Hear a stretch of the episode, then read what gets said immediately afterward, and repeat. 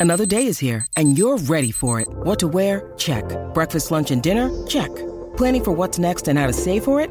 That's where Bank of America can help.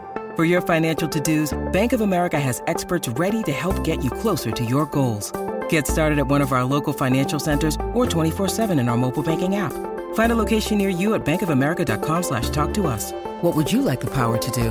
Mobile banking requires downloading the app and is only available for select devices. Message and data rates may apply. Bank of America and a member FDIC.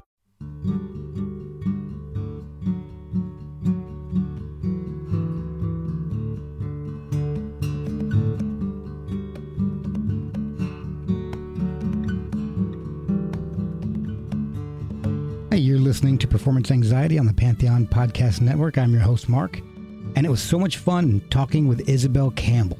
We hit on so many topics, some you'd expect, like starting with Belle and Sebastian, working with Mark Lanegan, the effect COVID had on her projects, and what she's working on now. But we also talk about some things that you might not expect, like how church music influenced her, how a cheeseburger and Annie Hall were the reason she left Belle and Sebastian mid tour, getting kicked out of orchestra, and what she did during a decade long hiatus from the music business. Isobel was incredibly gracious to speak with me so soon after Mark Lanegan's passing, and we do discuss their music and relationship quite a bit. And she's got some great news about some reissues and new projects that should make everybody happy. So give her a follow on social media at Isobel Campbell Music on Instagram, at Isobel underscore Campbell on Twitter, and pick up her music on Bandcamp or wherever you buy music. Follow us at Performance ANX on Twitter and Instagram, and you can help us out with review, with coffee at ko-fi.com slash performance anxiety, or with merch at performanceanx.threadless.com. And I hope you enjoy this chat with Isobel Campbell on Performance Anxiety, part of the Pantheon Podcast Network. Okay, okay. Um, this is it. I don't. I'm really not good at these things, but I'll try. I'll try it. Um, this is Isobel Campbell, and you're listening to Performance Anxiety. I feel like my mouth is a bit dry. It was like. if you think that was okay, then I'm good. Yay! You, Oh. you, could, you did it. I, you made me, that sounded like you know I'm a toddler. Yay! I did it.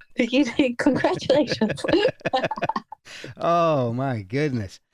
First of all, I want to thank you for for doing the podcast. This is uh this this is wonderful. I'm so thrilled about this.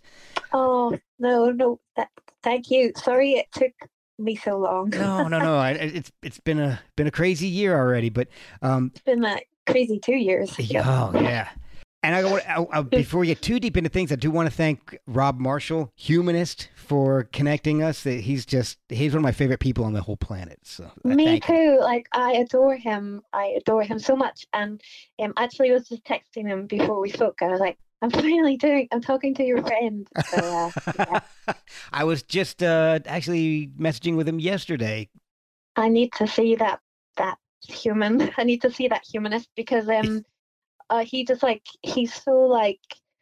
Yeah, him and I just like really, really connect, and he's such a good soul for me. And I Yeah. think it, it it goes both ways. Um, so last I saw him, because because I actually I actually lease uh, an apartment like down where he lives, and uh, last I saw him, like he was helping me on the train with like my cello and everything. Oh wow!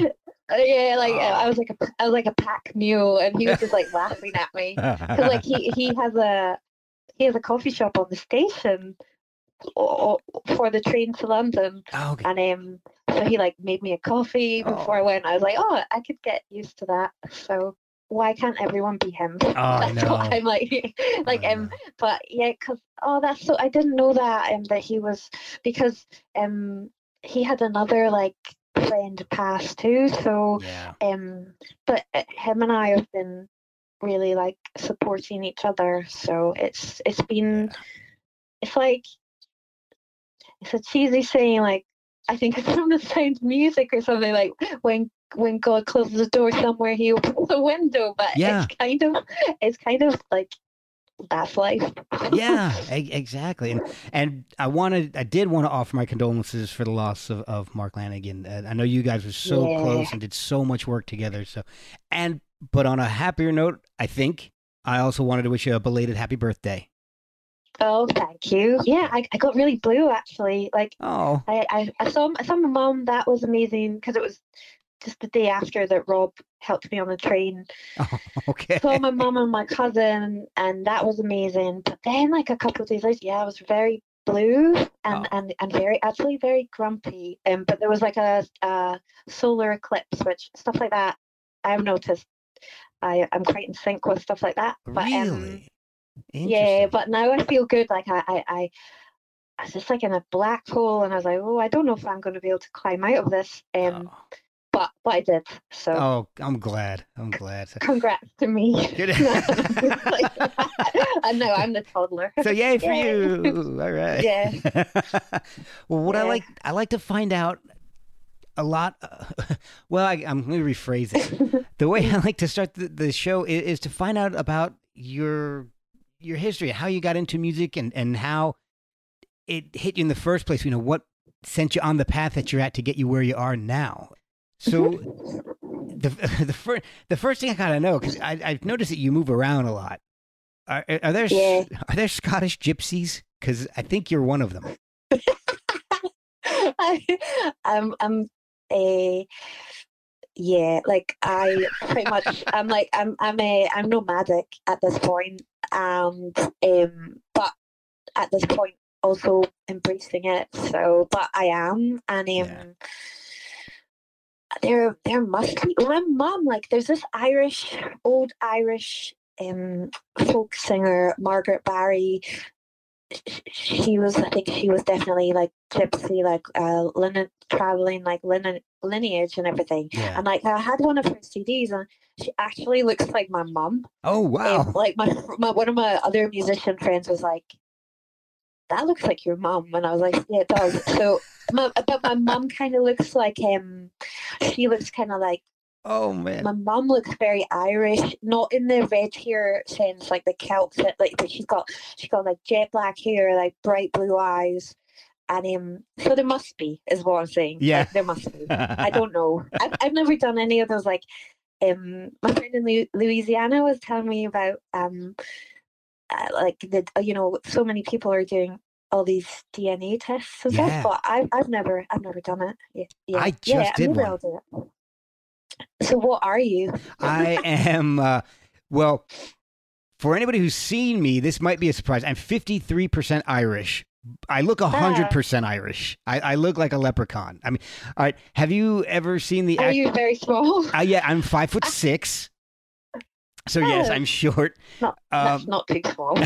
But uh, I, if you've ever seen the the actor Sean Astin from, um, uh, you ever see the the movie Rudy? Or Mm, let me see what I'll, I'll look what else he's in. But I look like Sean Astin. I'm like I look ex- Ah. exactly like freaking Sean. I will Astin. Google. I will Google it afterwards. I, I haven't. Like I was talking to another friend yesterday, and he's ca- called Jason, and obviously it was like Friday the thirteenth yesterday. Yeah, And oh, I'm like, but I was like, he was like, "Have you seen that?" And I'm like, eh, "I live under a rock. I've not seen it." so he had to explain it all to me. Yeah. Oh, so uh, so I'm 53% Irish, and then I'm 29% something like that Norwegian. But my grandmother was Ooh. pure Norwegian, so I got none of the Viking. I got all of the leprechaun. Mhm. So because I'm I'm five foot six, I I'm I don't my uh, I've got uncles that are like six two, six three. I got none of that, Eh, so I don't know. it's uh, And then other other yeah, I got small like packages. oh there you go. That's fine. Yeah. I got uh, like other northern UK stuff. Like like it's a general catch-all. I guess it's like northern UK. I don't. I, don't- I and I think a little bit so of German. you're um, so you're very European then. Yes. Very Oh, European. yes. Very, very much so. Uh, almost frighteningly so. yeah. But- But so, so was was your were your parents into music? You uh, you mentioned your mom looked like a musician. Were, were they? Did they like music? Did they play music? Um, so I grew up like, so they were, my dad, like my mom and dad, they both seen, they both when like they were dating, like they went to see Led Zeppelin Oh, and the Rolling Stones. Um, so my my dad was a bit of a bad boy, so my dad he's still alive. But he still is a bit of a bad boy. Uh, just, just an old bad boy. I like But him he already. was like, he was really into. Um, he's even called Angus. Oh. Hey, like, um, he, he was. Um, he's like really into. Um, back in the day, like he was really into like uh, Deep Purple Oh, and wow. you know all that kind of stuff so he's and he's still like he still loves music like uh one of the last times i saw him he was singing like i'd never heard it so i quite enjoyed it he was singing a wristband by paul simon which i, I thought was really funny because he he thought it was really cool so it was like this Scot- scottish man going oh wristband my man and i was just like ah that's so funny That is um, awesome. so he loves music and um the only thing i disagreed with him once was he tried to tell me that paul weller was preferable to the small faces and i was like what Dad? like Oh. because like i have all his like i grew up when um so he would have like the led zeppelin vinyl deep purple vinyl he would have um you Oh, know uh, Kinks 45s, like Small Faces 45s, and a lot of the stacks in Motown. So Oh, awesome. so that was my dad and he he had a guitar but he never learned and then my mum really likes music but the thing is like so my dad's got a nice voice but he can't remember lyrics and my mum has a gorgeous uh, has a can remember lyrics but has nobody likes to hear her sing like when she's singing my brother's like stop it please stop now and Oh, no. all her friends like tell her to stop singing so but um so somewhere in between that uh, and, Oh. and also, I'm a bit embarrassed to say that, you know, she kept the Beatles off number one because she bought, um, she blooming bought that Engelbert Humperdinck tune. Like oh the, no. Kept kept, uh, kept Strawberry Fields off number one. oh. So that, and she's she's a big uh, Bar- big Streisand fan as well. oh wow. So uh, yeah, so that's her. But um, I think I got. I think my dad like, because when I was small as well, like he used to tape all the chart shows and like uh, Steve Wonder and like Lionel Richie, uh, and Oh, and we would yeah. play we, or Tom Petty, Van Morrison, he was into, and, he, and we would play games in the car. He'd be like, "Who's that?" And I'd like tell him who it was. So I think that's probably. is so great. I don't think it's. I think it's less to do with Engelbert Humperdinck, even though that's a very excellent name. it is. It is. I mean, if we could get Engel, Engelbert Humperdinck with Benedict Cumberbatch, You know, I don't know how we would, what they would do together, but Uh, that, something amazing. it would, that would the world would explode. I don't know what would uh, you can't get those two forces too close together. It's like I mean, I love Benedict Cumberbatch, so Oh, like, yeah. I- like, yeah, it would be. I feel like it would have to be something I got it. I got it. Benedict Cumberbatch plays Engelbert Humperdinck in his biopic. Yep. There we go. Possible. There we go. All There we go. right, so we'll we'll just start writing that after we record this podcast. Then. We'll be right back after a word from our sponsors. This podcast is sponsored by BetterHelp.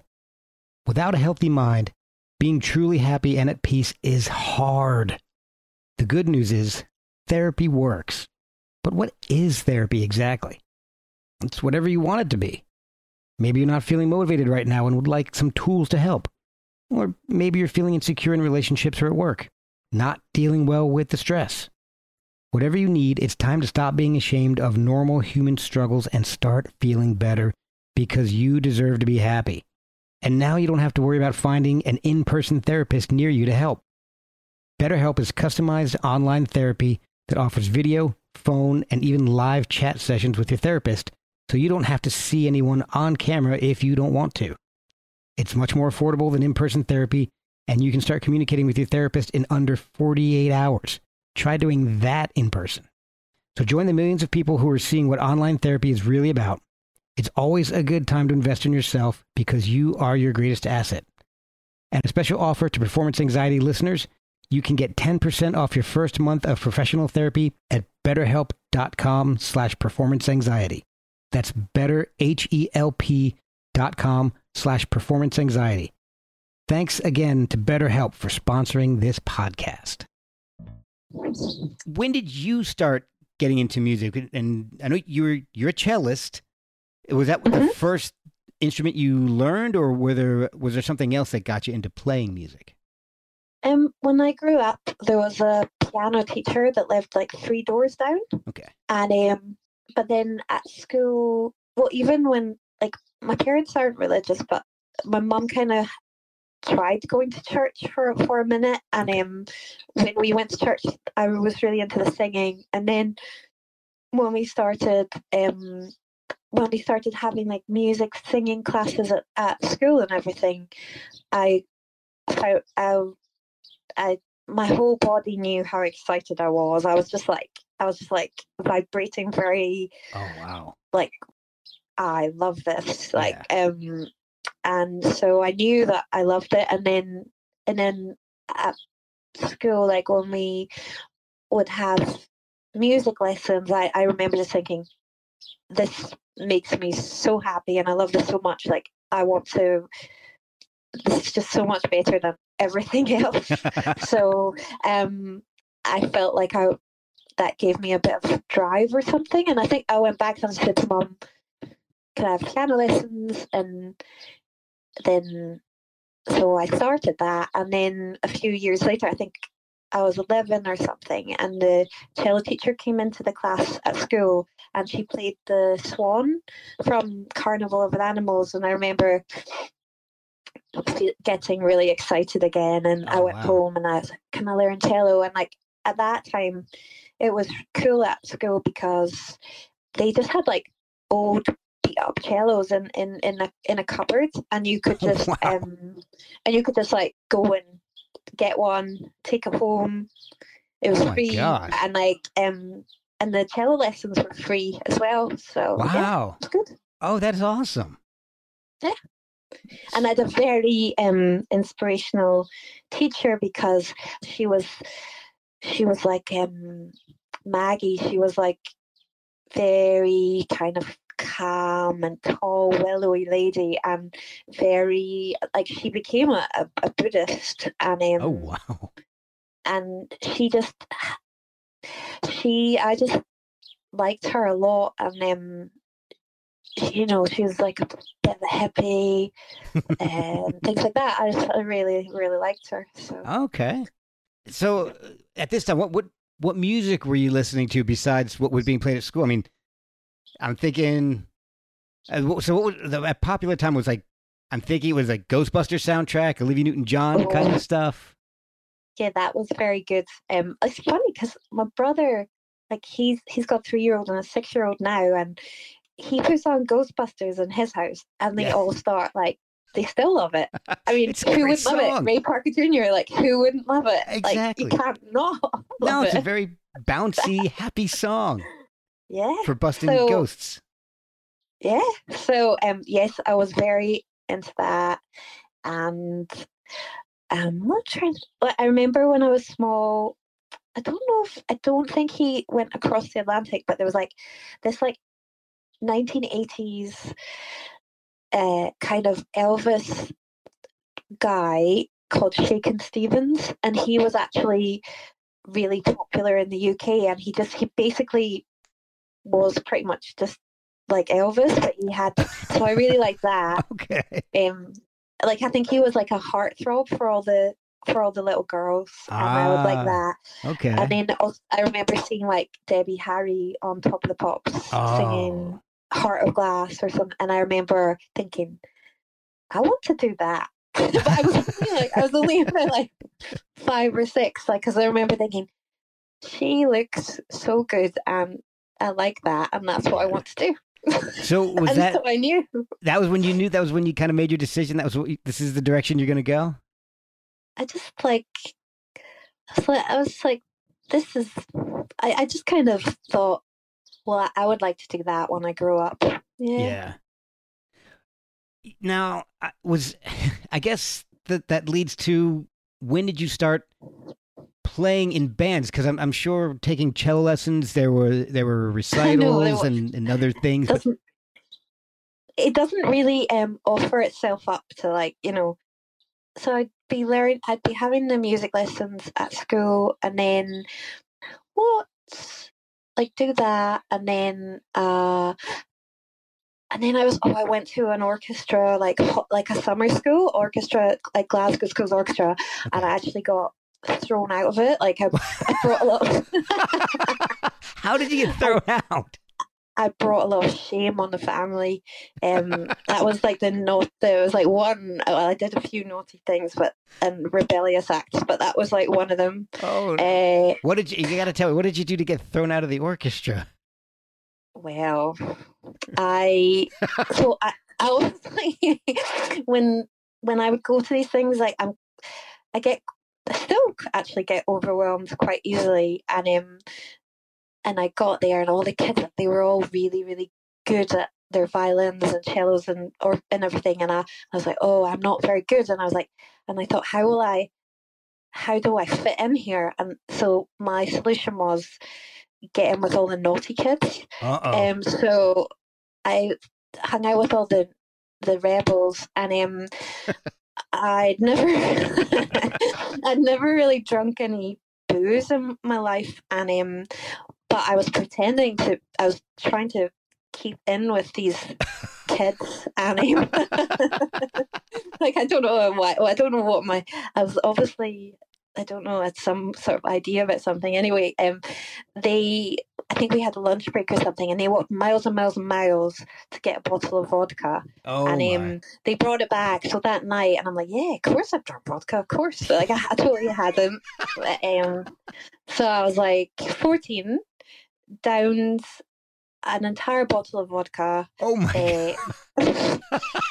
Uh, started to um. I'd never really drunk before. Um, like because I think the other girl was like pretending, but I was like, oh no, like in for a penny and for a pound, like I'm gonna do this, and um, you know, uh, be VMAS or whatever, like Taco Bell says or whatever. I was oh. like, yeah, and uh, and then the last thing I remember was like trying to strip oh. and making I was only 14 making a beeline for a pond oh because my God. suddenly I thought it was a hmm. really good idea to get in that pond and then I think um I passed out and I can't remember anything else.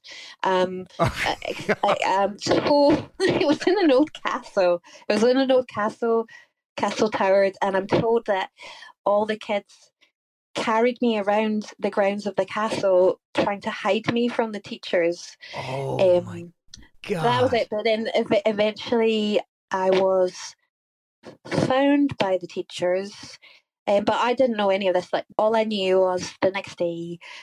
Uh, I woke up and I could hear somebody sobbing in the next bed, and that was my other rebel friend because I'd obviously everyone had been discovered, and oh. I woke up from like the best sleep of my life. Yeah. I was like, ah, like oh, oh, mellow and probably still drunk. And I'm ready to go. Yeah, and she was like, "We're going home." Oh. so oh, uh, no. they stuck us on the ferry, and yeah, so that was my wow. Uh, and and like at that point, my mother was like, "You're grounded for the rest of your life." Yeah, uh, so that was it. And you're like, "I found my calling." Rock yeah, and roll. like rock and roll. even though even though like my music is like um the most the most gentle music, it but uh... oh, that so that was like at fourteen. By yeah. the age of nineteen, you're part of Belle and Sebastian. Yeah. How did you meet the Stuarts, and how did you get started playing in Belle and Sebastian? So that was when I was 14.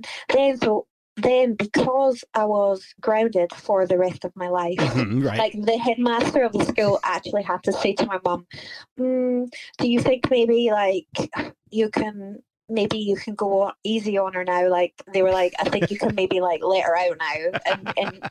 And I was like, "Thank you, Mr. Pepper. Like, thank you so much." Like, I was like, because like my life was over. Oh. Like, she was like, she was like, "I'm watching you. You're in the room for the rest of your life." Anyway, so because of that though, all I I just really because I couldn't hang out with the naughty kids anymore because my mum was like onto me. Right. So um, I just I threw myself into cello and I just got like I got it coincided. I just got like really into the Kinks, um, Oh, cool. really into the Beatles, and I just threw myself. I think it was escape actually. Like I think it was just like an, a sort of thing to get. You know, I remember like seeing the, the graduate at that age and everything, and I Oh, just yeah. got I just got really into it. And then, so then when I was like, I think when I was 17, I, I think like obviously, yeah, cello, classical piano, you don't really think like, oh yeah, rock or indie music, or it's not really, it didn't really but- yeah, but but then actually in the back of my head, because I was like, hmm, I was like, oh, Eleanor Rigby, and I was like, oh, like the Ah. left bank, like baroque pop. I was like, I think I can do it somehow. But then, um, so I had a French friend. He was quite a lot older. He was over studying in Glasgow, and he, him and I had like a little. He loved the the pastels. You guys say the the pastels, but Oh, um, yeah. he, yeah, he, he he you say tomato. Right, yeah. Anyway, pastels. He loved them, and so did I. And he just play music and work on songs. That was Eric and I. And then I had like, I'd been at this other cello school, and I'd met this boy, and he was like, "Yeah," he was like, "I've written a song," and I was like, "Oh yeah," I was like, "What is it?" And he was like. God save the Queen. It's a fascist regime, and I was like, "Really? You wrote that song?" I was like, "That's amazing!" Like, totally, totally, totally believed him. And um, so so he, so he was in a band with his brother called uh, Life with Nixon, and I thought they were the best thing since sliced bread. I was Wow. like, they're amazing. They're going to be superstars. I was just like, this is amazing. And I just had all these like friends in in bands, and I just I sort of wanted to do it, but I didn't know like how I could do it.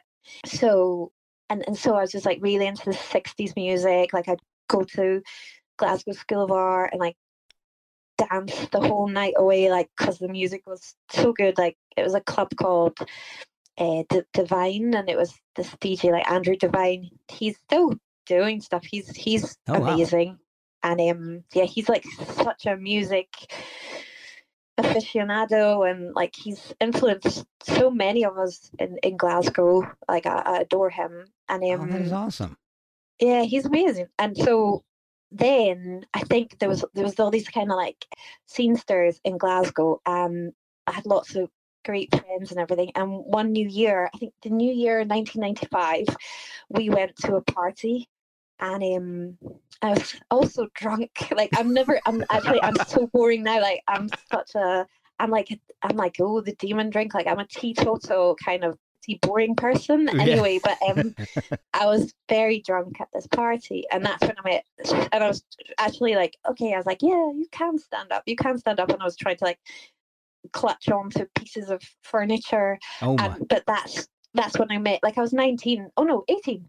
18 and um Stuart Murdoch was at that party and I was I was in the queue for the for the toilet actually and he so was he and then he was like, Oh, he's like, You're you're Isobel. He was like, Does anyone ever call you Belle? And I was like, Yeah, yeah, my mum has always called me Belle.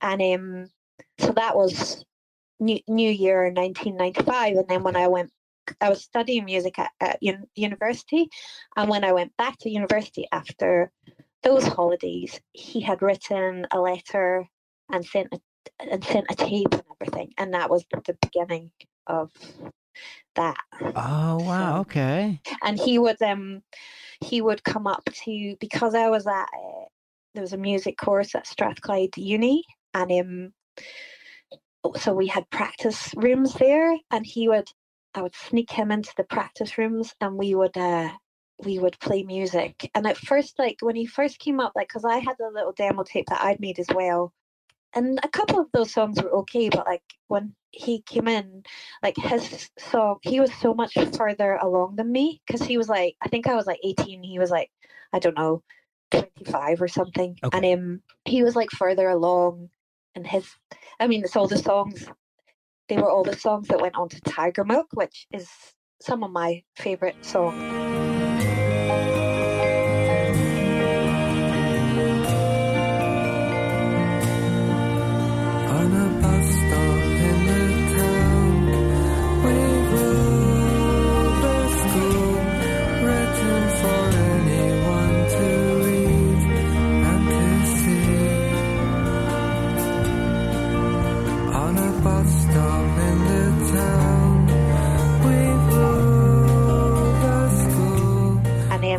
So so he just he was further along, so the, we just kind of settled into his, and I was, and, and actually I was extremely quite nervous and like quite shy about playing mine. So so we just started his, and then Okay.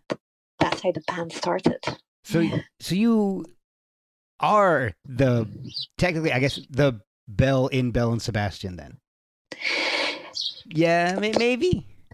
Sort of like I, I think it was. I think we sort of saw it as like um synchronistic or like Okay. kind of thing because because um he had written the story about Belle and Sebastian and and then he met me so I think we felt it was like a bit of a like it was I'd say like like yes and no but it was like a sort of sign in a way like right. we Yeah. thought it was meant something So at this there's point, sort of synergy in it all yeah, exact. That's right. So, so at this point, are you thinking that this music is your career, and this this no is way, no, No? way, no. All Oh. I'm thinking, no, never. All I'm thinking is, never. I'm just because because so me when I was like 17, 18, I was like, this is something all my friends that are boys do.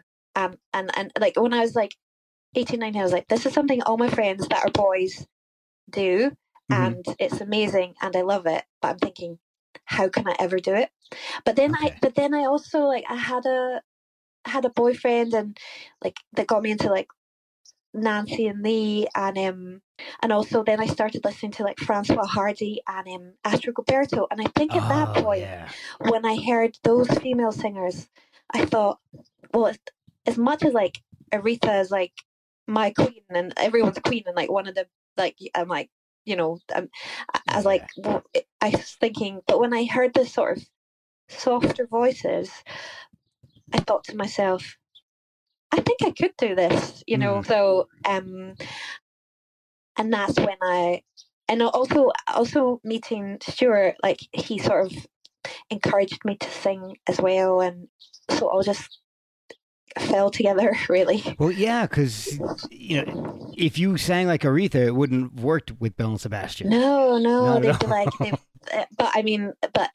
Who cares if I sang like Aretha? I'd be like, I'd be on a private jet. Yeah, well. okay, good How do I point. see ya? I'm not doing your stupid podcast. but, but, but, but, I mean, like Aretha, like she's one of my favorites. But Yeah. but it's like um i remember because so when i was the band first started and i always stuart was like my best friend and so I'd, we'd always um i'd always be around like his church hall and everything. And um i think one of the ladies in the church choir said like you know there was this like soprano singer and she's like woo! like really like full on. And i think this more um sort of simpering more mousy woman said to maggie the soprano she said you know, God hears the sparrows as well as the larks. so, like, so that's how I think.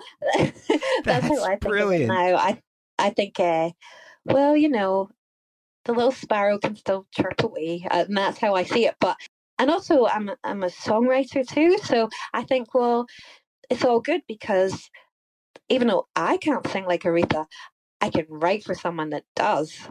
And That's true. that's what I'm going to do one day. So. We'll be right back after a word from our sponsors. Hey guys, I want to talk to you about socks for a second. Why not? It's a music podcast. But I tried a pair of socks from Boldfoot and loved them. I've only worn them once because my kids have stolen them. So in my household, that's the best endorsement I can give. And I guess it's fitting because the design I chose was jailbait. Wait, jailbird. The design I chose was jailbird. Oh, I might keep that in. The socks are 100% American made, and 5% of all proceeds go to veteran charities. It makes sense, seeing that Boldfoot is a family and veteran owned company. They have a huge variety of styles. So check out boldfoot.com and buy some of the best socks you've ever slapped on your feet. And help veterans while you're at it. That's boldfoot.com. Was your family supportive of you starting to play in, in bands outside of school? I think they were suspicious. Um, cause like, but like they were having marital problems, so so I could I could sort of get away with doing what I like a bit. they were kind of preoccupied. I- yeah, caught on to that I could do. But I remember like um mum had been away on a m- on a break with ladies like down in London or something and she came back and my dad said to her, Well, she better pass her exams because she's been in the studio all week and they were highly suspicious. But Ah. then um but that was recording Tigermilk. So I was like, There's no way. I was like, There's no way I'm not gonna do that. Right. And um so then when the launch party for Tigermilk happened and everything, my parents came to it. Um, I think my Oh, mum was so excited. She looked like she was going to burst. Like she was Oh, just like wow. so excited. So Oh, That's that's so awesome. I love hearing that. So then, so then at that point, I was like, "Oh yeah, I can do whatever I want, even more now." Not one to take advantage, but, I was, uh, I was reading the signs. but yeah, as kids are able to do. Did you? I guess were you more comfortable touring since you had been playing cello within orchestras and, and school bands and stuff? Was it a different experience going out and, and playing tours with Belle and Sebastian? And, and did you did you go on extensive tours? Was there was it a big transition? I guess maybe is the better way to ask that. Um, it kind of all like really, it was all quite natural, like how it all like fell together. But and then we would start to play locally, and then, but to be honest, like when we first went on, because I think I was and like Chris Geddes and I, like we were still at university. So and Mhm. then like Stevie still had uh, a day job kind of thing. And Oh, um, okay. so when we first, I think on when we first started more touring, especially in the states, I was still only like eighteen, and as much as I really, you know, nothing would have stopped me doing it, but I actually found it quite overwhelming. Like looking back, like I, I think I would kind of like lash out, and I think some of the band maybe thought I was being a little arsehole, but but I, I think I was like I was quite like because I'd led quite a sheltered life. So then all of a Yeah. sudden you're in this on a sleeper bus with roadies and and and you're and, and you go to bed and you're seeing a big big hairy bum in your face and stuff like that. And I, I didn't I didn't like that. So um that'd be really weird if I I- had like, oh that's this is great. like oh yeah, living my living the dream. it's as glamorous as I thought. but um so but now i'm more adjusted to it but it took a long time long time Yeah. Yeah uh, yeah Your first lead with Belle and Sebastian is the song "Is It Wicked Not to Care."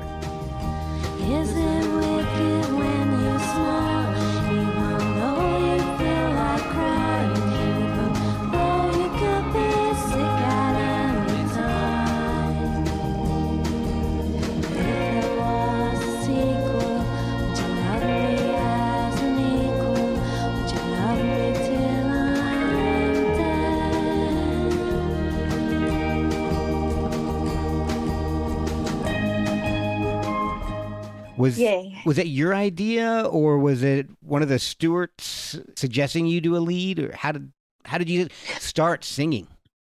so i would always sing um back up on Stuart stuff anyway which which i always loved to do. Like Mhm. I, I love singing. It's so nice to sing.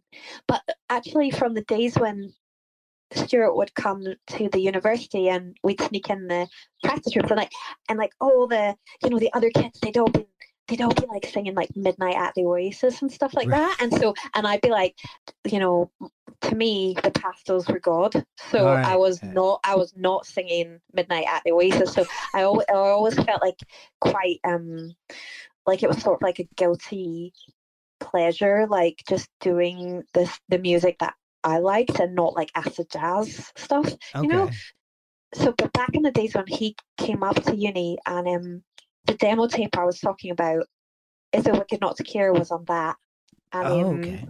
one of those and um he I think it was Stuart Murdoch's idea he was like oh we should we should record that and um and I was I remember before we recorded that in the church hall I was so nervous. Like so, I, I remember walking the streets of Highland, talking to myself like, "Don't you know?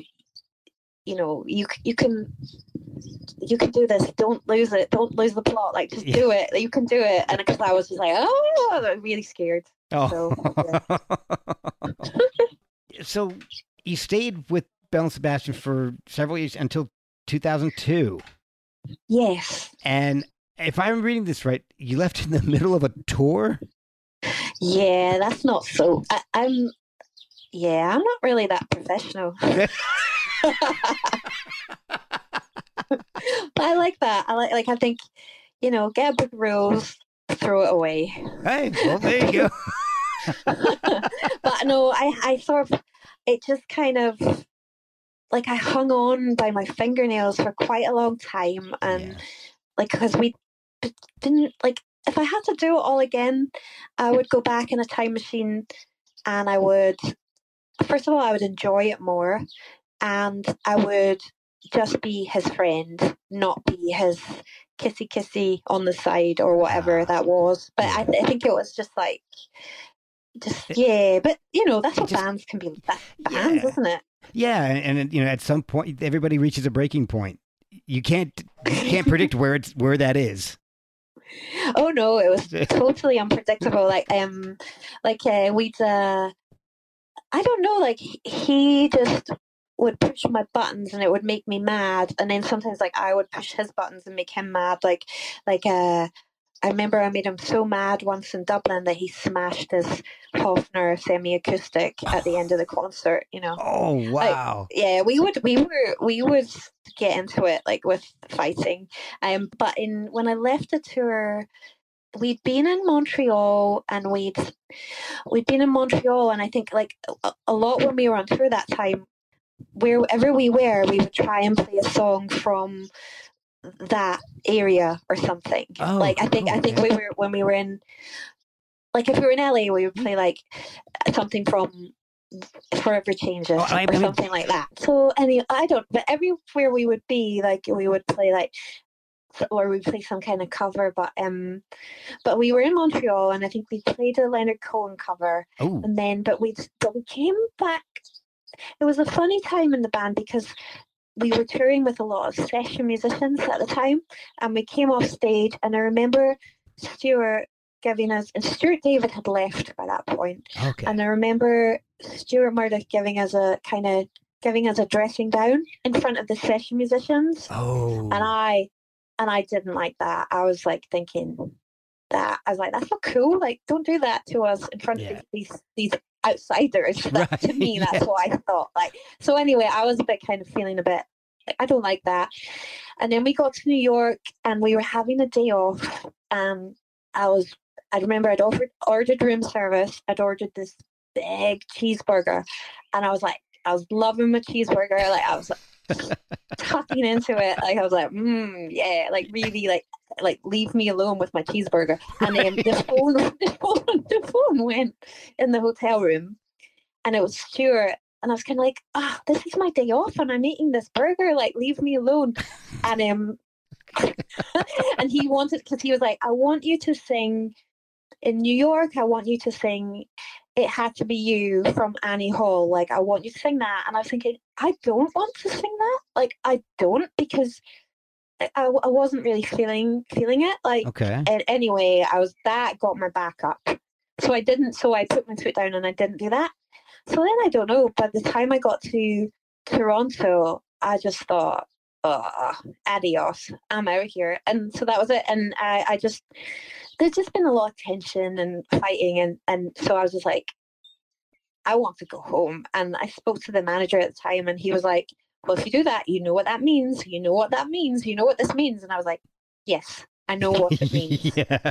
So and then aware. uh, yeah, so and then I, th- I think um I think Chris and Richard came to say bye to me, and then the bus left with me not on it, and I went to the swimming pool and did somersaults at the swimming pool, and I, I remember thinking. Well, this is scary. I've kind of jumped off a cliff. I don't really know what's going to happen next, but Yeah. Okay, this is it, and um, and that was it. That's and I, and I thought I thought I was going to be so poor for the rest of my life because I, I got back to Glasgow and I bought two massive soup pots and I thought I was going to have to live on soup for the rest of my life. Remember? so that was it. Wow. Oh my god. Uh, It's so strange to hear about you guys fighting. I mean, the, the, the Scottish people are, are very placid people. Well, no, you need to talk to my you need to talk to my Jamaican. How do you is it Ghana, Ghana, Ghana, Ghanese or how someone from Ghana? What Oh, do you, uh, what, Uh, Ghanan. Uh, Ghanan? Gannon. Yeah, you need to talk to my friend Lloyd because he says all Scots are feisty, Oh, yeah. and That's he right. says he says we're feisty and we're all. Uh, he says we're all fiery, and so he thinks we're all scrappers, basically. That's So that's the prevailing thought. I, I would say here in America, Scots, Scottish people are pretty fiery.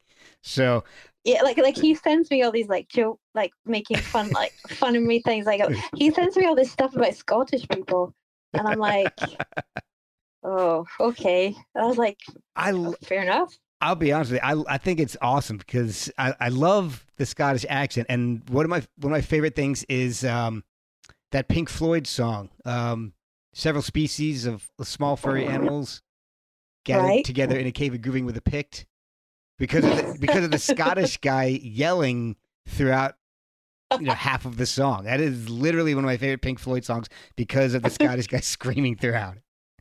I, I, now you're making me think of the Alex Harvey band, and I don't even know why. like, I think I'm just thinking of uh, that that son of I don't know. uh, Maybe it's because I said my dad's called Angus, and then now I'm thinking like uh, what's the son of a bitch song?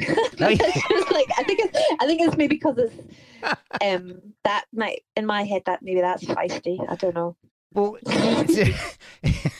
after you left and, and you bought your soup pots, Oh, I know, Miss, You- Miss Soup Kitchen, you started kind of a solo career uh, with the- kind of a solo career. with, yes. with the gentle waves to start off with. So we didn't immediately jump in as Isobel Campbell. You started off as the gentle waves, and you actually were still working with with some of the musicians from Belle and Sebastian in that. No, I think there was like a crossover. Like, um, so the first two, I think the first two Gentle Waves records came out.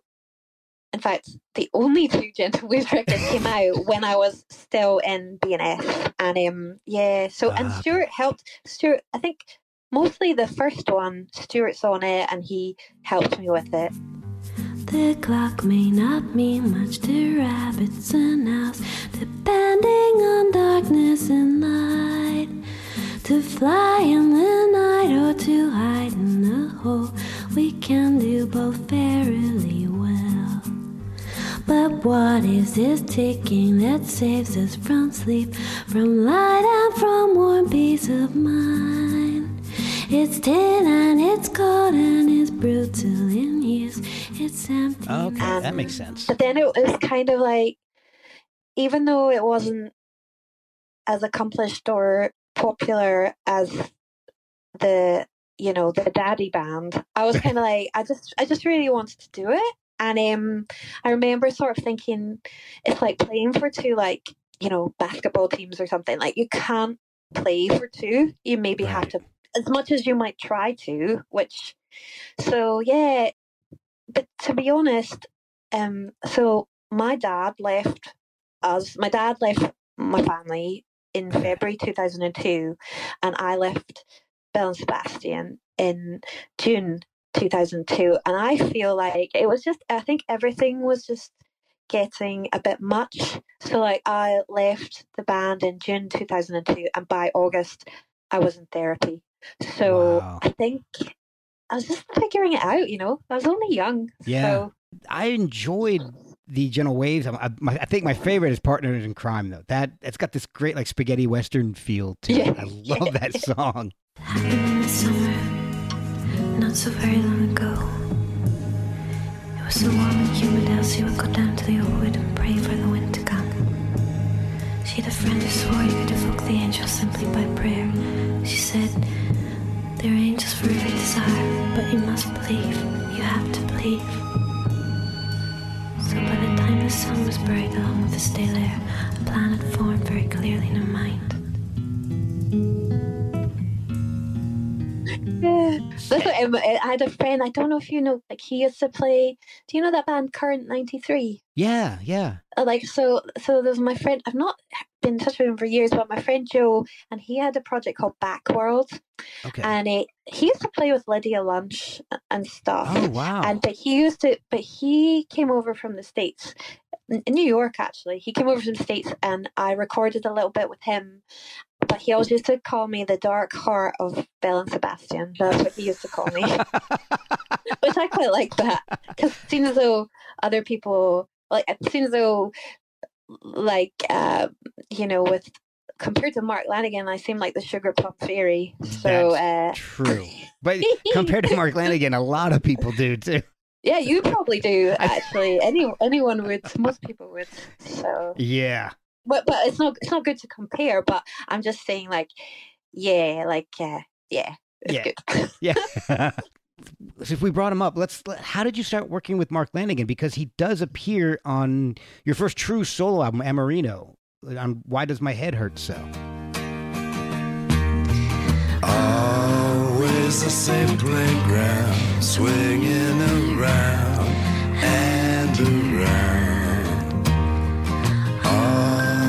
Always the same faces, never an up or down. Baby, tell me, how did I drift so far? Yeah. How did he, you guys he meet? wrote he wrote those uh, lyrics. Apart from the line, all the only line I had was "Why does my head hurt so?" But he wrote the rest. Oh, Um. wow. So what happened was, so I left the band, checked myself into therapy. That's like, oh my god, that's that's like sounds a bit cliched or something, but anyway, that's what happened. And um, so I was thinking, oh well, is this it? Is it going? You know, my I think my whole life, my family have been desperate for me to be like a teacher or something because that's like a nice nice job for a- for a girl. Right. But um, I so that was June two thousand two, and I had this is when I was working on like Amorino, and it was almost finished. And I would always like save up money, go in the studio, and then I and then I would stop until I had enough money again to like record. So Okay. um, so I was I worked on that and everything. That came out in two thousand and three. I tried a manager, like he's like some Deacon Blue manager.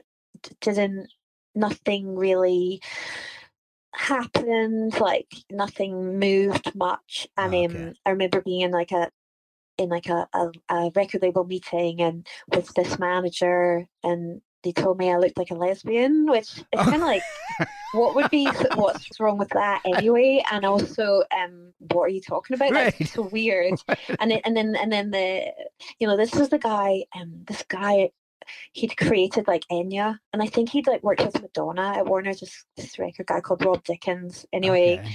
and he said I understand you looking like you do I understand you looking like you do if you were Sheryl Crow but for the music you make uh, for the music you make I don't think you look right Oh my Anyway, was- god. yeah it was pretty horrible I, I am Wow. I, I, can- I'd like I'd like I flew down I flew down from Scotland for that meeting. And Ah, then I remember leaving the meeting thinking and and I went I went straight to the airport because I was kind of a bit broken from it. I and I, I went to the air, airport and paid to bring my flight forward because I was like I need to get out of here because uh, yeah. So Ah. um so but Mark Lanegan so that so the Amorino came out. Oh my god and yeah that manager he it was like somebody he knew like so he was kind of like he got me a deal in the states and then he was kind of like the record came out with this like homespun kind of label and and like I remember we like it, one of the big German magazines it got like album of the month and we went to Oh. Germany to do it and and the, the guy wa- the, the the label guy went with me and he wanted me to stay in like a youth hostel with like oh no toilet in the room and stuff. It was all just wow. really strange. Anyway, that happens.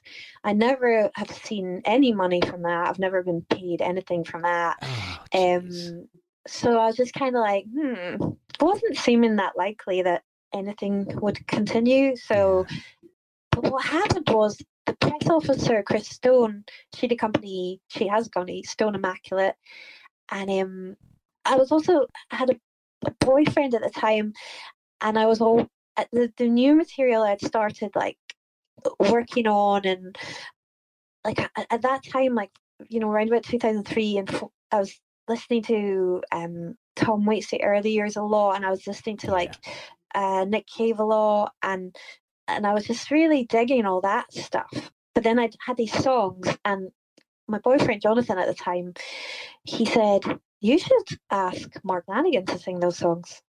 And uh, I didn't know who Mark Lanegan was, like, but Jonathan was a little bit older than me, and he had like scraps at midnight. He put that on, and I remember thinking, well, it's a long shot, you know. Uh, I thought this is, you know, it's like kind of, I don't know, like pissing in the wind or something. I was like, there's Right. nothing like, like I, I just like it's like nothing will become of this. But Right, anyway, yeah.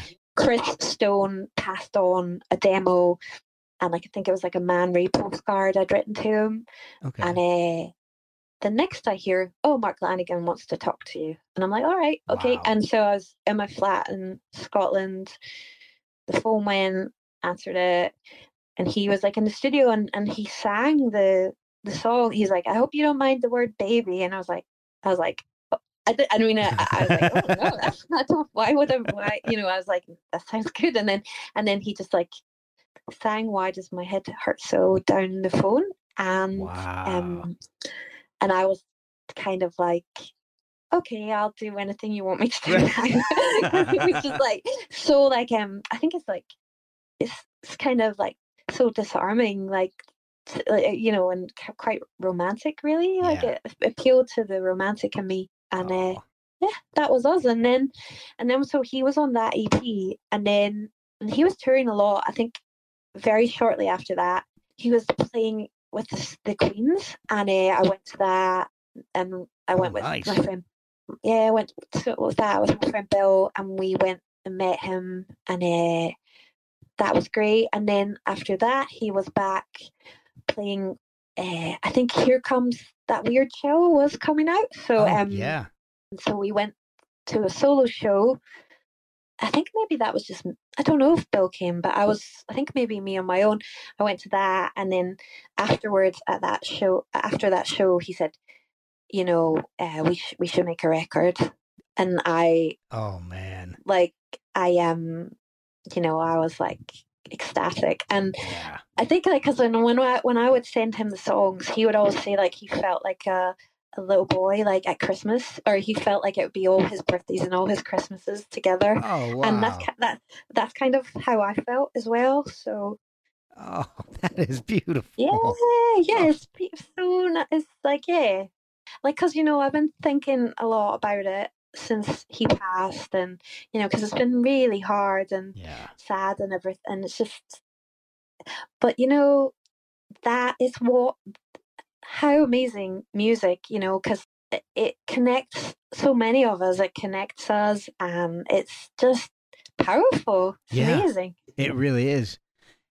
And one of the other cool guests that I saw on Milk White Sheets was James Iha. And you, you actually wrote the song James for him.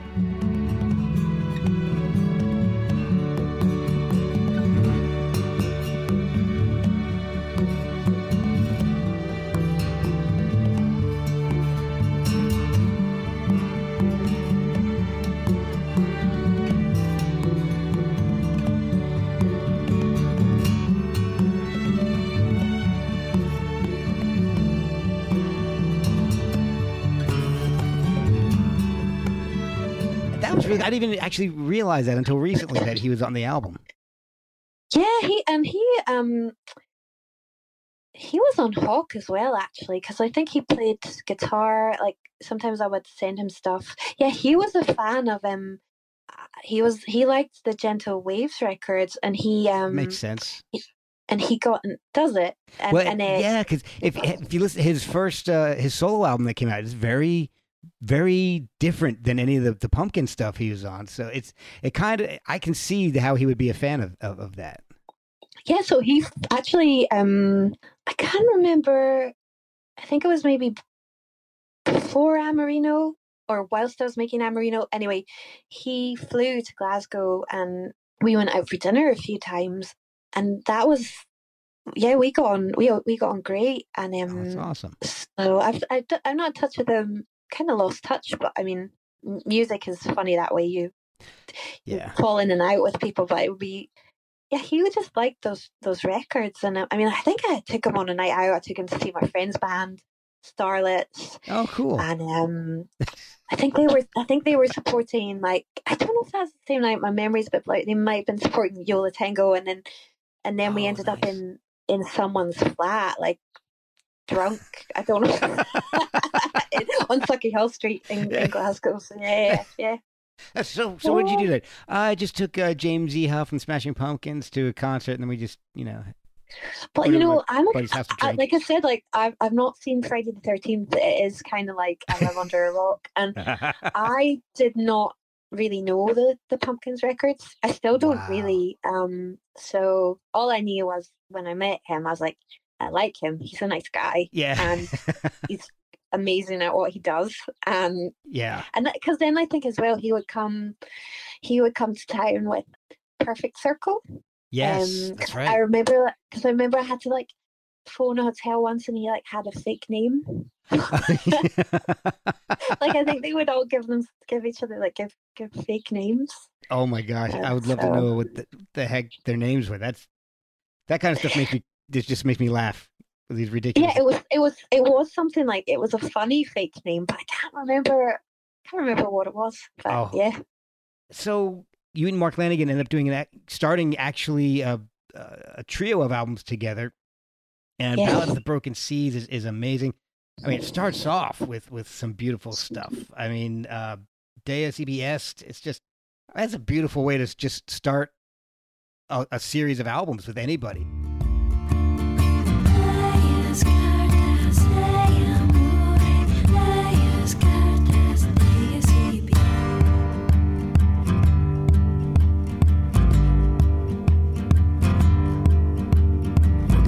Desires and worldly gains designed for worldly men. Oh, I'm a master of the heart with ears and hands to lend. Oh, soldiers come and soldiers go. Some changed by love for thee. A circle in the chain of life, all fighting to be free. I love the way your voices work against each other. You know, you've got this sweet, soft vocal, and he's got this dark smokiness, and it's they're just so different, but they work so beautifully together.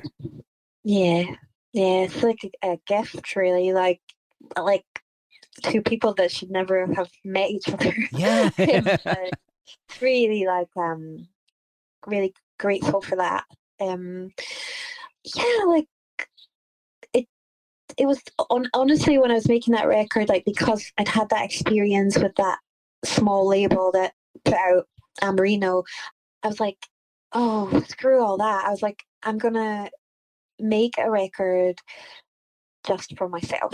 Like I'm just gonna I'm gonna I'm gonna do it. I'm gonna just not have a label involved, have nobody okay. peeking over my shoulder. So I just like funded it all myself. Wow. And um and I, I got I got some money from uh, my friend, like my friend Bill Wells, the composer, like he helped me with a form, and I got some money from the Scottish Art, like a small amount of money from the Scottish Arts Council, and that helped me hire the string players and stuff like that. And I Oh, just made it like I just it was like a pet project, and I just made it chunk by chunk, you know, like little by little Okay. and um, it it was uh, so like just my whole just passion really like just I was yeah it was really wonderful and such a I mean uh, like I've always wanted to write for many different voices.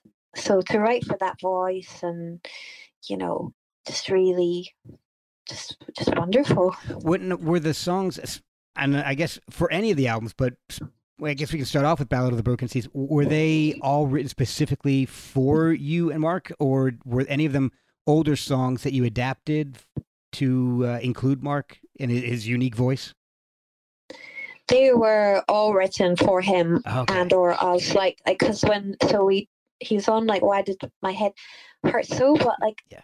I sort of realized like I was writing that way anyway, cause like I'm a really I've always like loved Leonard Cohen as well and things like that. So okay. um I was always writing that way, but because the, I feel like in that kind of voice, but I needed to find a voice to translate that, and which I found in him, and it like, but but when, so when he was like, "Let's make a record," I was like, "Woo!" and I just like went home and I I just went to town, like I just, you know, just in my flat on my own all night. The know, floodgates just- opened.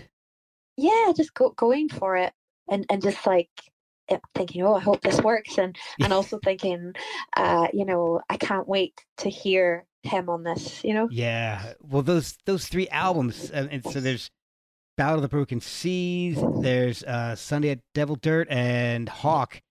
They are so unique. I mean, I I can't think of anything that has come out around that time or, or since that sounds like that.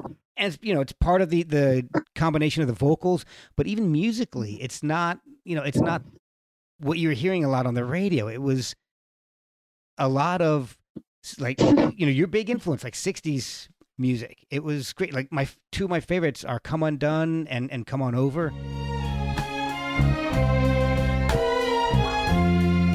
Like a thief crawling through the night, like a drunk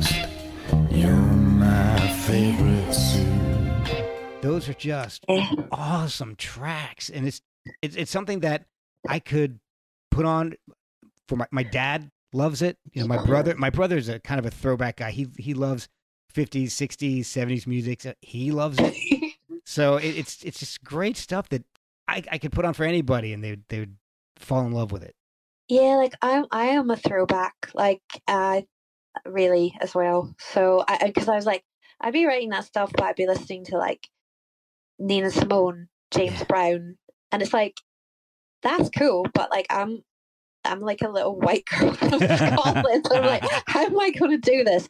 But it's like it's in me, and I'm like, how can I?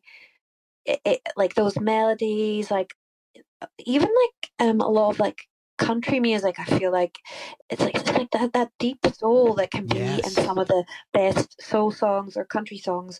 That is my favorite music in the world. So to have like more of a heavier voice, like a voice that could carry that kind of stuff, like a sort of heavy hitter, like him, Yeah. and I could like tuck myself behind it in in like a little sneaky way. but like it was like um yeah, that's so um I'm still gonna make a soul record though. Like I my my like and my friend at my friend at Abbey Road um my friend Abbey Road like every time I go and master a, a record there, he's like, "Do your soul record, do your soul record." And I'm like, I'm like, I'm like, I know, I know, I'm going to, I'm going to. And, and like last time I saw him, he was, he's like, go to America, don't go to America, make your record either way. Um, and so like, because I'm like, because my my whole the last two years, it's like, should I stay or should I go? Like, I don't know where to live or, but you know, for the music in America. For me, I would crawl over broken glass for that music. Oh, Like, because it's the best music. It's like the it's where it all happened. You know, like think of the um, Beatles listening to like yeah. Radio Caroline or whatever. Like that is the music that you know shaped popular music. It's um, it's so funny because I you know I I know a lot of people who are in America who think the opposite. They they're dying to go to True. to Great Britain because Led Zeppelin, the Stones, the Beatles. all- You know that. Yeah, because they're like ang- they're like Anglophiles, aren't they? But Yeah. but it but it was like a transatlantic um kind of back and forth. Like think of even like Yeah. the Beatles with um Brian Wilson. Like you know Yeah. he heard Sergeant he heard Sergeant Pepper and he was like, oh my god, and then he went and made pet sounds. Like it's always Yep. been that way. Yeah, that always. that push and pull between the two countries, and it's just, and it, you know, there was no internet back then to do it. You had to go find this stuff. Yet actually yeah, had to actually search for this stuff. That yeah. that to me is what's amazing, and and I always feel like we've lost a little bit of, of some of the magic of that with the internet, it- which kind of makes me Mhm. sad with some of this stuff. But Yeah, it is quite. I mean, uh, that that truly all was magic, and it's like the the cross pollination. But mhm, you know, music is magic. That is what I've come to. I really think so because it's so powerful. yes, It connects people. It can do things that you know conversations can't. It can move us in ways that words alone can't. I know what you mean. Like, I, I mean, we're living in quite sterile, like, but you know, but there's, but there's still magic. there, yeah, there's. I think what I miss is I'm grateful for the internet because of of being able to find so much more stuff. You, you know, all I've got to do is type in a, a something on Google, and I, I can find everything I've ever wanted to know about anybody, any band, anything you've like. If I type in Isobel Campbell, I can find out every album you've been on, and yeah, that's great. But I I miss Yes. a little bit of the search, the physical search, like going to a record store and, and looking in, into into the piles of vinyl and CDs and stuff. I, I kind of miss yeah. the availability of that. I mean, even though like even though all the record plants are all backed up at the moment and and vinyl is still happening, but yeah, I miss like I mean Spotify is like so handy and everything, but yeah, but I miss the actual like you hold this record in your hands and and it- it's it, it, and it's just the because one day who knows all the digital stuff like if it's all on like iCloud somewhere or wherever it's stored if there's like some kind of malfunction yes, it's kind of like oh what you know? it's gone and you can't recover it. You know, I know. It's- it's, like uh yeah I'll but tell you. that's what that's the way it went and Yeah. this is where we're at and I'll tell you the one thing I I do miss more than any of, of that. I think, if I have to think about it, I miss radio the way it used to be because back because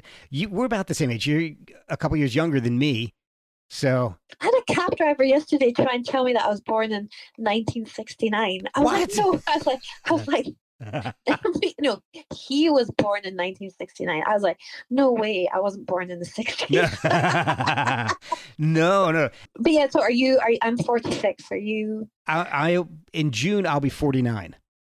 Yeah, we're in the same age So- bracket, aren't we? Yeah, yeah, you're the same age as my brother. So there's something about 1976 that makes people. I think everybody born that year is a throwback because my brother he doesn't listen to anything outside of the well rarities he, outside of the 70s. He's a 50s, 60s, Yeah. 70s guy. So my uh, my friend um my friend I was at my friend's house just she put on like Magic Soul or something and she says her husband doesn't like it because he he says they only have like four songs and I'm like and I'm like no no no I'm like put it on like this is my station Right.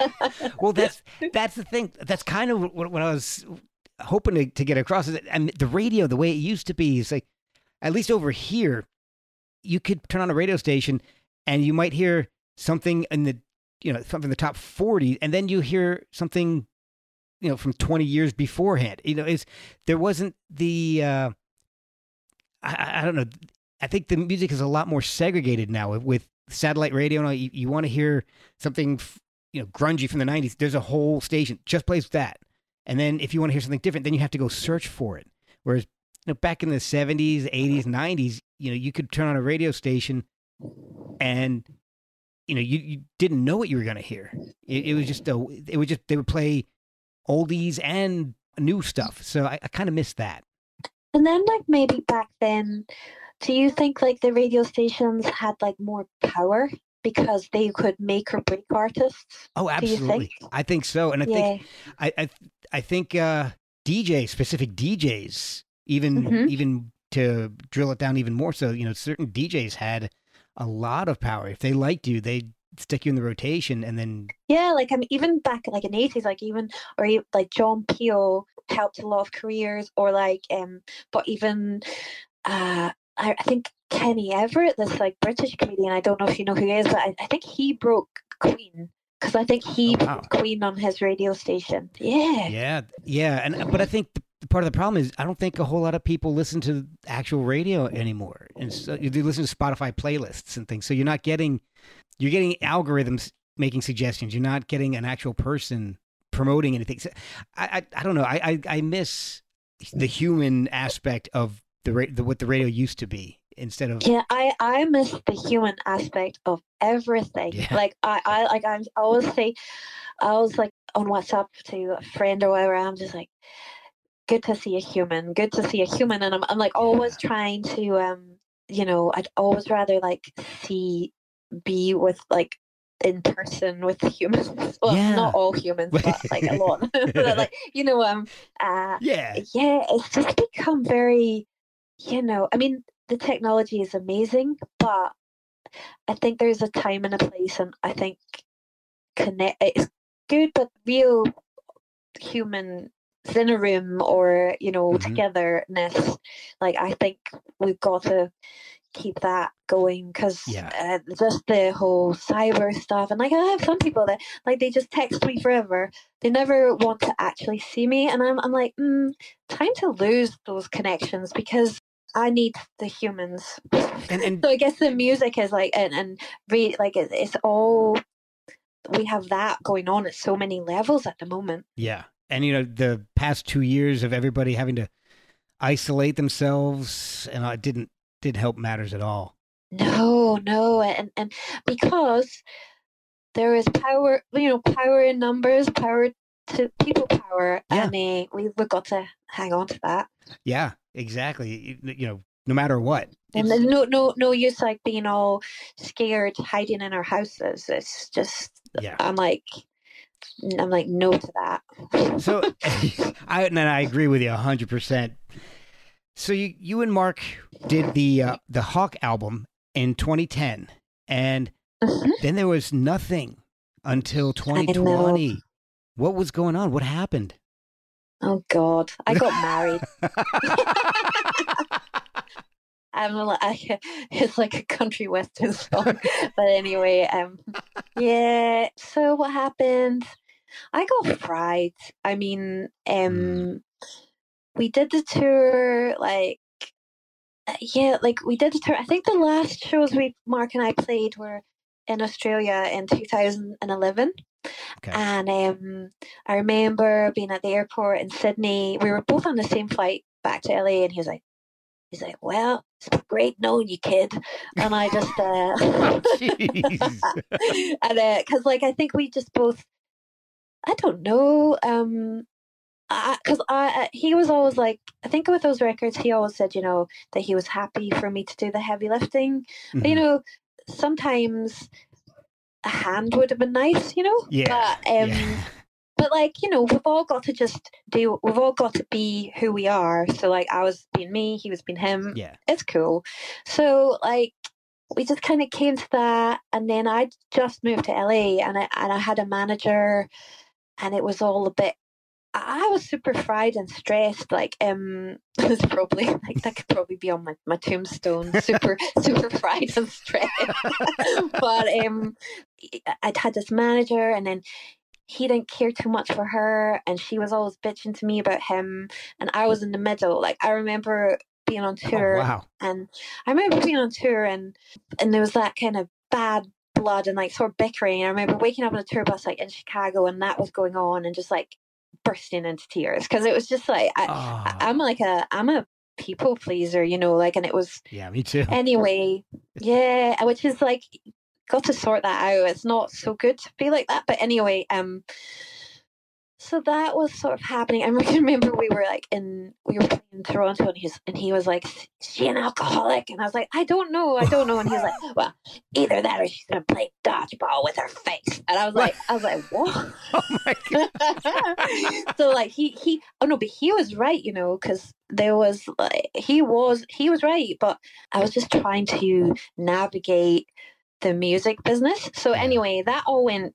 tits up, and um, I got a bit burned and pride, and it really put really put me off and really scared me off. So then I was like living in LA, which is like the most showbiz place to live. oh Like yeah. what the what the what was the point of that? I was like living in LA, hiding. I think I'm. I was like, I was come off here, enjoying the good weather, and hiding. Would come out every so often, take a meeting, get the fear, and go hide again. Oh wow. like I take a, I remember taking a meeting with like I think it was Cat, Stevens' manager. Like he produced a Oh wow. Tina Turner movie, like what's love got to do with it? And he was Oh, a really okay. nice man, but he was like, uh, he was like, is your music like Barbra Streisand? And I was like, eh, I'd like, I, uh, I don't know. but anyway, um, so like it, there was lots of like, I felt like such a square peg. And I couldn't really squeeze myself into a round hole, and um, so I just I gave up a bit. I was married, I enjoyed I enjoyed like we got a dog, I enjoyed that. But then all of a sudden but then I just kind of turned into a a cleaning lady and a cook, which wasn't so good. So Oh wow. yeah, the career the career just went down the toilet a bit. So Yeah. that and wow, that w- like that was a decade. Yeah. Sudden, suddenly ten years have gone by. Like, wait. I know. And and you're like uh, and like and like in 2010 I'd met with this publishing the the pu- publishing lady and she told me I had 4 years left in 2010 What? so Oh my god. You get the weirdest meetings. yeah like um yeah I'm a mover and a shaker So, so you, you look like a lesbian. Your music, somebody wants to be Barbra Yeah. Streisand, and then you've got four years left, and then you're done. what's that uh, that song that's entertainment yeah, it's, it's pretty um it's pretty Showbiz. brutal Yeah. pretty brutal So, so what pulled you out? a miracle like um so we because also as well like i was trying to so i think i got taken on by a record company in 2014 to make a record Okay. but i was kind of like the last three records had been duo stuff and i was like i was like i d- didn't really kn- wasn't sure how to navigate just me Ah, okay. um, and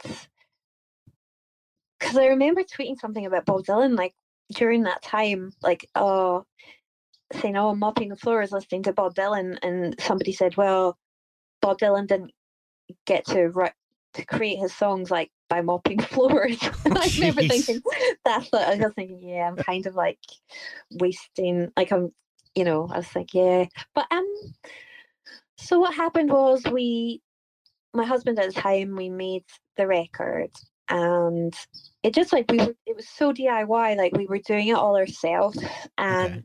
it just took a minute and then we made it and I really like it. But but then when we finished it the record label had actually folded. So and they were kind of annoyed because I'd taken I think like I think sometimes like record labels like people to go in the studio and make a record in like two weeks. But like I've always like even the Mark Lanegan records, I would say, because I would because I self produce a Mhm. lot. Because I'm kind of like, well, I I I have nothing like if a amazing producer, I would be like yes, but a lot of it is like they they're just money guzzlers, and I'm like I can Yeah. I have create. It's not like I don't have ideas, so I'm like I would rather just produce myself. But any uh, uh, I think because I'd taken two years, like I think they were they they were annoyed at me. But I, honestly, I was I was only I was doing my best, and and, and I was just kind of like I'm quite a fusspot, so I was like it has to be. I wanted to make a record that I loved and like that I believed in, because otherwise, what's the point? So, exactly. and I think that's worth that's worth the fight right there. Oh, so yeah.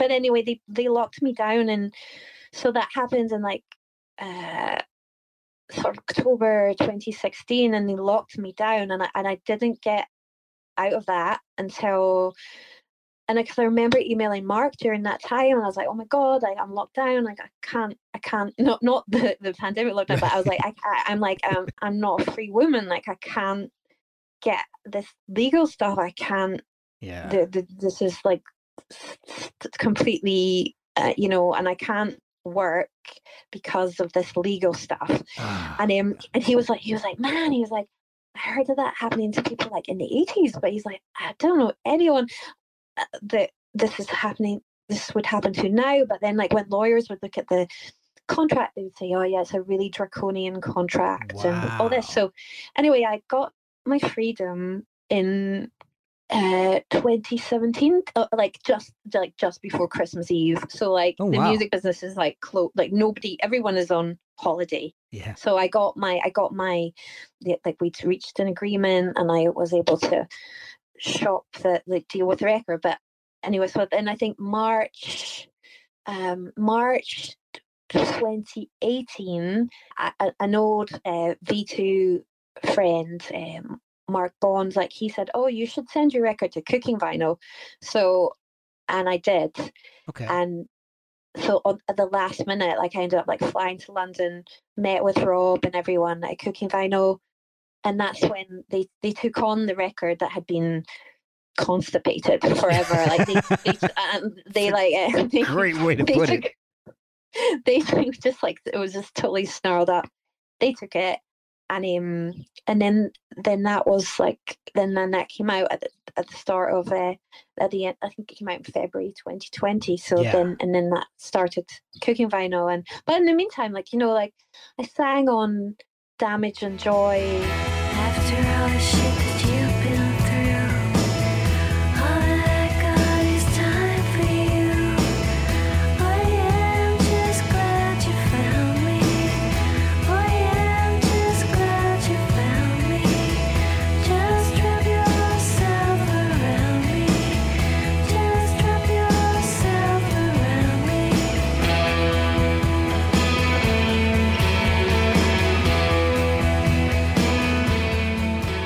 the Jesus and Mary Chain album, sang on Yeah, that in like yeah. 20, 2017, and like, and for like somebody like, base like I had no like I had no, I was completely locked like snarled up with that legal thing. So getting to do things like that was a lifeline for me. So I can understand that. um, Yeah.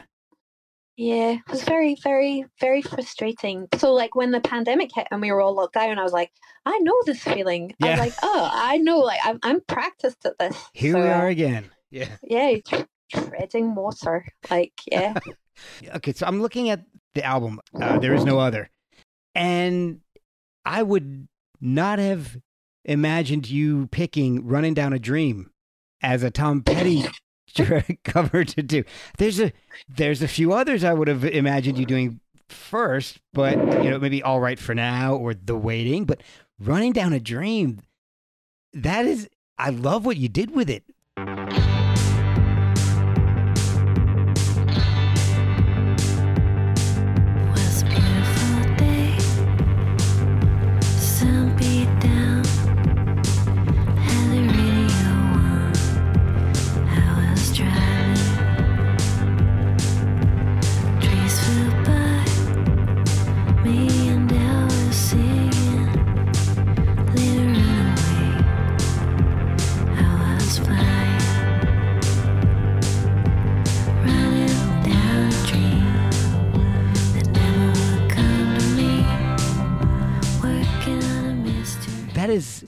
A very interesting choice. Are, are, you a big Tom Petty fan? Oh, massive! Like you know the the documentary. Like I think Yeah. I, I've watched. Like I adore him because he's like, and and by the way, we recorded that in like we recorded that in like 2015 or something. Oh my like, gosh. So like it was it existed before his passing and Wow. stuff. Uh, and no way I thought he would pass either. Like so Yeah, no kidding. so soon. But um, I think with the cover songs because I, I love covers, but um, I don't really choose them. They choose me. okay. And like so, like so, for example, when Mark and I did like Rambling Man, like probably someone would be like, well, they would. That's probably incongruous as well. Like for me for an artist like me to pick that.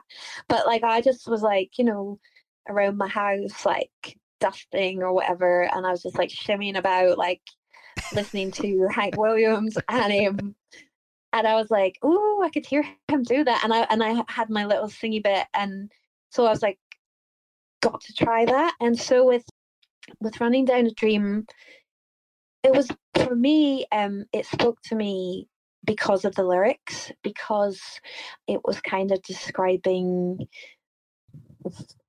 it, it spoke to me because um a beautiful day sun beat down had the radio on was right like you know running down dream that never would come to me working on a Uh, mystery yeah. working on a mystery that's what following the mystery like going wherever that leads yeah. running down a dream for me that's been my life like, okay. um just you know follow like trying to stay in a flow and follow signs follow the magic follow a, dr- a dream and and like um so I, I there's no way like a a wee a wee Scottish girl like like sudden like living in LA and like you know it it was um that's all been quite dreamlike. So uh yeah and also um i'd like had i really like the silver apples like uh, oscillations and stuff like that and i was listening to that and i was like oh imagine if i sort of like got a kind of synth put it through and it, it maybe tried a more uh hypnotic like almost psychedelic approach to that song Yeah. that was yeah that's what i was thinking Well, that's one of the things that I really enjoy about your covers is that you kind of strip things down to to its essence and then slightly augment it to to make it sound like yours. If I Yeah. did, if I had never, well, if I if I put an original next to a cover of yours, they most of the time they don't sound anything alike. And I I, I love that when, when when an artist will do that with a cover and make it their own. And you did that with with Run Down a Dream. You did it with something, Never My Love. I mean, awesome, awesome takes on these classic songs. you have to and i mean in some ways it's like an abomination because like in some ways it's like what the hell Yeah. like how like how dare you you know like I understand but then- that, but but but then i just think well if you fancy doing something just do it like i mean do you really yeah there's all these like judges out there and like critics and like you know Right. armchair like politicians or like just people just saying oh but nah just like tune out the noise like tune it out and and and do what you feel like so but i think with covers if you don't you know if if you were to follow it uh very religiously then it's karaoke so what's the point exactly. If there's a something a song you want to try, do it because you're gonna no matter what you're gonna somebody's gonna be upset at you. But at at the end of your career, are you gonna look back and say I tried it or man I should have tried it? you got to do what you feel like you got to do what you fancy as long as it's not hurting anyone Yeah, Like, well, yeah. um, got to follow uh, like like uh, Jim that used to play guitar with me. Like you, you got to follow the muse. Like, and I think if I think if you're an artist, you just do because there's no choice because you just have to. Yeah. I guess the next question I have about the the albums is with the the lockdown and, and quarantines and everything. Were you able to support the albums at all before everything kind of went to hell? Um. So I was in. So I managed to squeeze in uh, a tour like uh, as my my friend Mark and the Mary Chain, like he says, oh, he was like, he always like, yeah, it was good. Um, good you got the good you got a tour in before everything went down the crap. like um, he um, he, I think he was over in the UK because.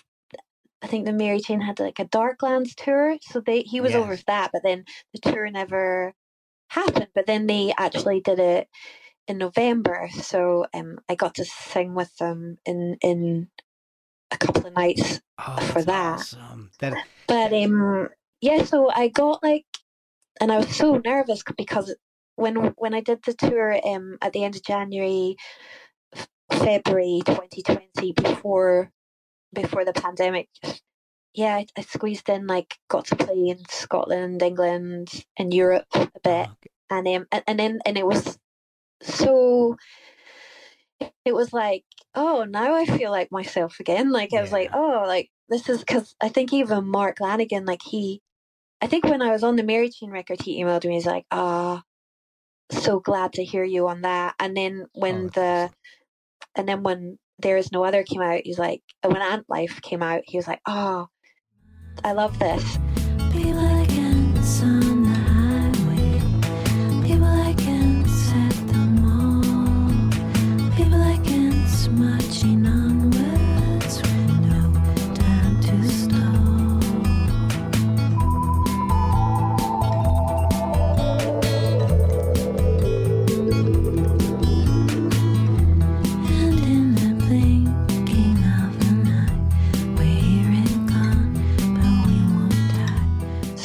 back in the groove and I, and I was really I was like "Oh, how insane not to do that for like yeah. you know nine years that's insane yeah. um or like nine or ten years like I was like no wonder I felt so shitty like I was like yeah. eh, you know because I was just like going against myself like really going against myself but and so we were they're like oh you want to like there was a some jazz festival in Montenegro and there was all this stuff but then obviously it just like all went away because of the because of the pandemic so now but now I, I try I, the plan is there's so I think I have like five shows on the west coast in June so oh uh, man. yeah You gotta, so- get, you gotta get out to the East Coast.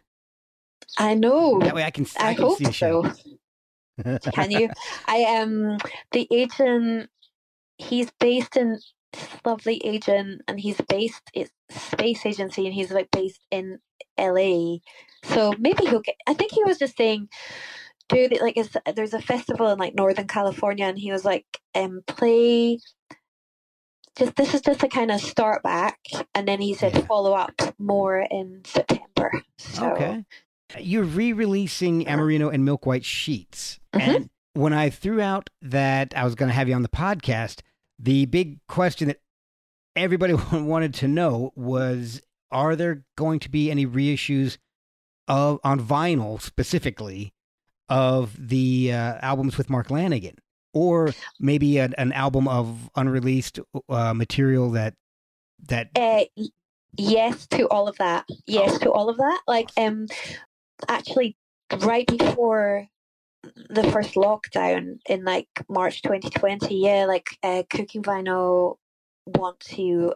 We're we're sorting all that at the moment, and um, last year, like it, some of it could have been out already, but um, because I've because of my like gypsy ways, like I think um, they were like, "Can you approve the artwork?" And I'm like, and I and then I forget, and then I go to approve it, and uh, the, the link has expired, and like that was pretty much like all of last year. oh, But um, but we are on like I actually met with Cooking Vinyl like a f- uh, in London a few weeks ago, and so no, that's we're we have um we're planning all of that.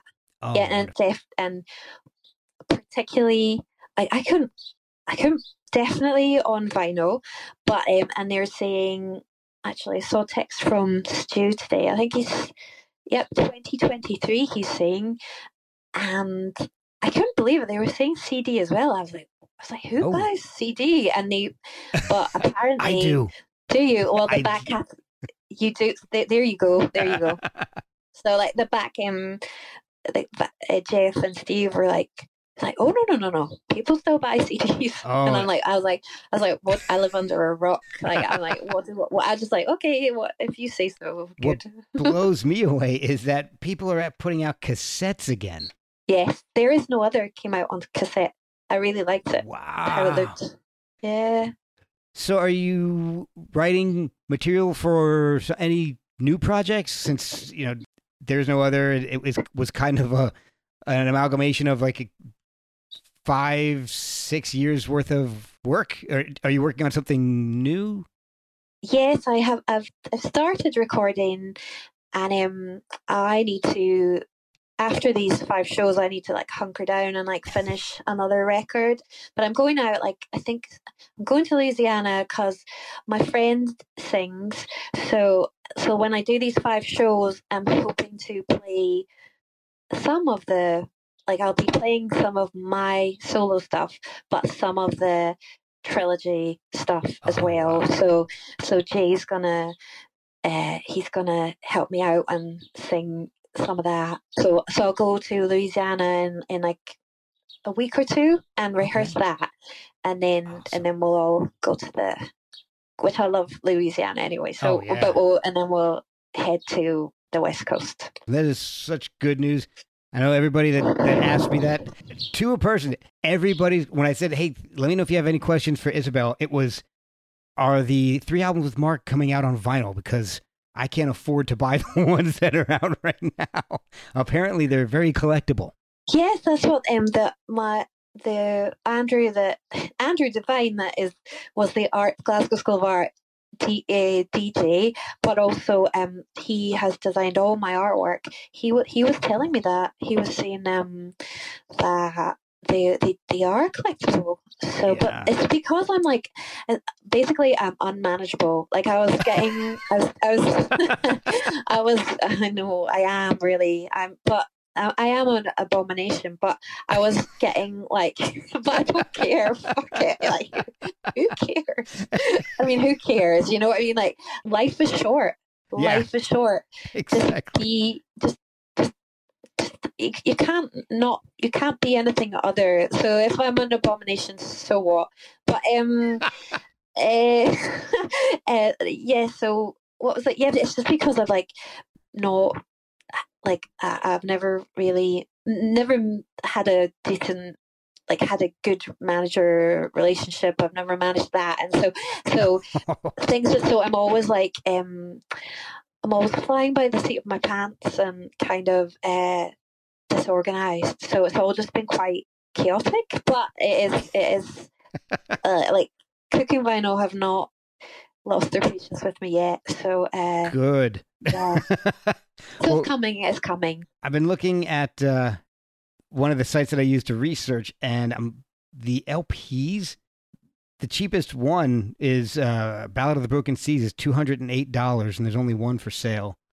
Um, Wow. Hawk is two hundred and eighteen, and Devil Dirt is three hundred and twenty or something like that. So you got That's crazy. you got quite the collectible albums going there. So I congratulations! know. I was like, I was like, I was texting my friends in in like January, February, and I was like, I was like, "Yep, I'm a back catalog gal now." Yeah. Like just like la- like laughing tears, like emoji, because I was like, "Oh my, I'm an old, I'm an old git." Uh, but um, but hey, the well, you just we just that's the way it is. But um, yeah. So no, that's gonna happen, and I actually think one of the first things to come out might be the "Keep Me in Mind, Sweetheart" vinyl EP. oh, That might come out first of all.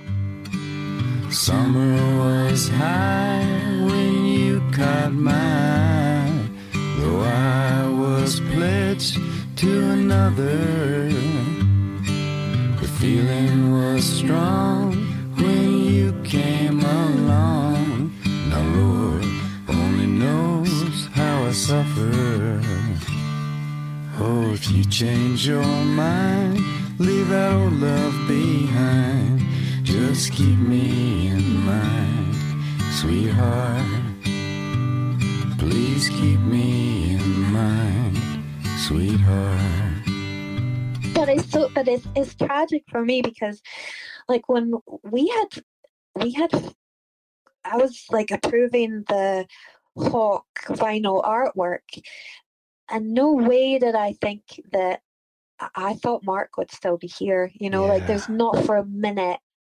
So it does feel weird, like because we were, and like I remember saying to him during the pandemic, like, "Well, can we play shows?" And he was like, "He says if we're allowed to play shows again, I would love to." But so Yeah. it's it's but you know what? Better to have had, better to have known him than to never have known him. And Yeah. like, I'm just grateful. And and I feel, I still feel him ever since this, I feel him with me. And, uh, you know, he's beloved by so many people. So it's really, it's, it for me, like, because I feel like I, I survived. I know it's been so nightmarish for so many people Yeah. so bad. It's just a living nightmare. And I feel like the t- two years, like I feel like I, I, I've been fortunate, but for me, it was like a low point. Him passing, and it's Oh, that's gosh, yeah. when it's got the. Even though things are getting back a bit more, but like for me, that was like the hardest. Uh, that's what I think. That's why, like when you were, I just haven't I've I've not even really been on emails like that much. So I think when I I was like reading out your email, like like I was because I've not actually I don't probably go on my emails still at the moment Right. because it was just like when it happened, everything just kind of came crashing down a bit. Yeah. So um and then and then I got COVID and I couldn't go to the I got I couldn't go to the memorial. Oh So- no. Yeah, I was gutted. Oh, I'm so sorry. But you can, but you know, you can always say, like, I'll be, you know, he's. I think somebody said, you know, that when you have records with someone, or or when you've shared that, then you always have that, and yeah. you know, but yeah, Well, everybody that I've had on the podcast that it has been associated with him has it, it, they've been some of my favorite podcasts. This one that we're doing right now, Mark came on twice, and they're just amazing shows. I'm blessed to have known him for the very short amount of time that I did, and but through his music, he's introduced me to so many other wonderful people. So I'll always be grateful for that. and and that's the thing that like that I keep coming back to because of like I, I'm a thinker and I, like I think too much. Actually, it's not that healthy sometimes, but um, it doesn't always serve me. But you know that I keep coming back to like music is so powerful. Yeah. It's so powerful because it's like so healing. It can heal us all so much. Like I know I've not read Mark's book, but I know that you know people have told me that he said like music saved his life. I remember when we would like when we were making ballad, I think he said, and then someone, one of his managers, some said, "Oh, this is keeping him al- him alive right now." And like, but I so I, I I just keep coming back to like how awesome music is. It is magical. It know? really is. And I know that I've I've kept you for quite a long time. Where can That's okay. I I do appreciate all of this. This has been so much fun. Where can people follow you on social media to keep track of uh, tour dates, or Uh, how how yeah, can they yeah. follow you? Yeah, all like um so I am so you know, I still have an email account. but uh, like um uh Facebook, uh, Twitter, and what's that Instagram? Yeah, Yeah. but I I'm unmanageable, I'm telling you. So uh but it, it, it's pop it's popping on there and um stuff like that. So yeah. Hopefully like just you know, by the seat of my pants, by a wing and a prayer, it will come together. it's worked so far. It has. And well, I've really had a, a lot of fun. This has been great. Thank you so Oh, much. Thank you. I've had, I've a really nice time.